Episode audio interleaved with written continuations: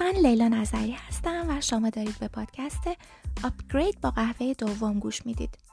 درست همون جایی که باید باشید تا در ماراتون کار و زندگی موفق بشید. اینجا من در هر اپیزود بعد از قهوه دومم برای مشکلات کوچیک و بزرگ زندگی راه حلای آسون و عملی و کوتاه ارائه میدم. اگر هم کنجکاف شدید بدونید چرا قهوه دوم چون قهوه اول برای بیدار شدنه و تازه با قهوه دوم انجایمنت شروع میشه. و ضمنا کی می‌تونه تا قبل از قهوه دوم زندگی رو تحمل کنه؟